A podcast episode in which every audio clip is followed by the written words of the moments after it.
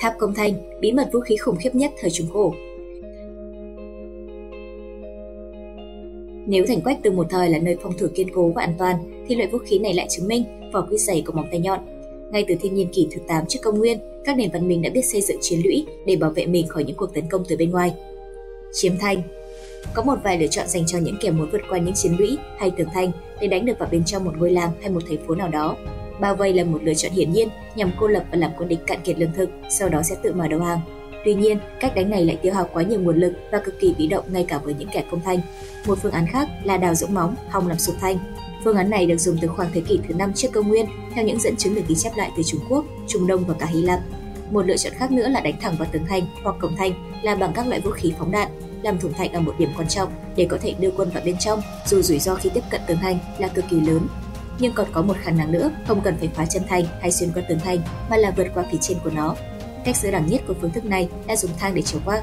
Trong khi leo lên thang, hiển nhiên những chiến binh công thành kia sẽ phải hứng chịu đủ thứ vật cản và vũ khí được bên phòng thủ ném xuống, chưa kể thang có thể bị sâu đổ bất cứ lúc nào. Để giải quyết được vấn đề này, tháp công thành đã được ra đời như một thứ vũ khí kỳ vĩ từ thời cổ đại. Nhìn chung thì tháp công thành là một cấu trúc tháp gỗ được dựng trên bốn bánh xe hoặc nhiều hơn. Thiết kế có bánh xe nghĩa là tòa tháp có thể được đẩy áp sát tường thành hoặc trên lũy. Đội quân công thành được bảo vệ một phần khỏi các loại vũ khí tầm xa của kẻ địch. Khi tháp vào vị trí, một cầu ván sẽ hạ xuống và quân công thành sẽ tràn qua tường thành bằng ván này. Những cấu trúc khổng lồ Tuy chỉ là một trong nhiều vũ khí công thành trong những cuộc chiến thời cổ, nhưng tháp công thành lại là loại vũ khí hiệu quả nhất cho tới khi máy bắn đá và súng thần công xuất hiện. Nó được sử dụng từ tận thiên niên kỷ thứ nhất trước công nguyên. Nó không đơn giản là cấu trúc thụ động, có giáp bảo vệ mà còn được trang bị đủ loại vũ khí, khiến kẻ giữ thành phải chật vật đối phó khi tòa tháp thu hẹp dần khoảng cách. Trong cung điện ở Nimrud, một bức phủ điêu Assyria có niên đại từ khoảng thế kỷ thứ 9 trước công nguyên đã khắc họa một công trình có lẽ là tháp công thành sáu bánh đang lăn vào tham chiến với những cung thủ nã tên từ chính giữa tháp và được trang bị bố trụ và tường thành thò ra từ phía trước. Tháp công thành có kích thước vĩ đại nhất từng được con người sử dụng trên chiến trường, có biệt danh là Helipolis, kẻ đoạt thành, được sử dụng trong cuộc với Hamros của vương triều Antigonid vào năm 305 trước công nguyên, cao tới 41 m, rộng 20,6 m và được vận hành bởi 200 chiến binh với tổng cộng 9 tầng nối với nhau bằng hai cầu thang.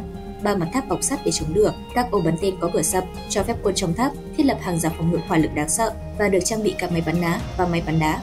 Không phải mọi tòa tháp công thành đều phải đồ sộ như vậy, nhưng kích thước của chúng cũng chứng tỏ được sức mạnh và sự nguy hiểm mà chúng mang lại.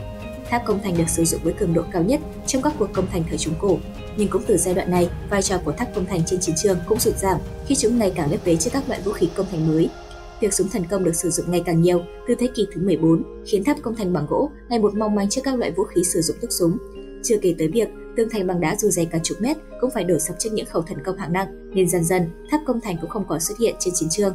Mặc dù vậy, những cỗ máy chiến tranh mang đậm chất sử thi tới từ nhiều nền văn minh khác nhau với nhiều hình dạng, cơ cấu hoạt động khác nhau lại có chung mục đích sử dụng đã cho ta thấy ngay từ nhiều nghìn năm trước kia, chiến tranh là thứ rất phổ biến và nghệ thuật chiến tranh cũng như công nghệ chiến tranh thời đó cũng giống như ngày nay ở một điểm, đó là chúng lây lan cực kỳ nhanh chóng Cảm ơn các bạn đã xem video. Nhớ nhấn like và đăng ký kênh Từ điển lịch sử để đón xem nhiều video hấp dẫn tiếp theo nhé. Còn bây giờ, xin chào và hẹn gặp lại.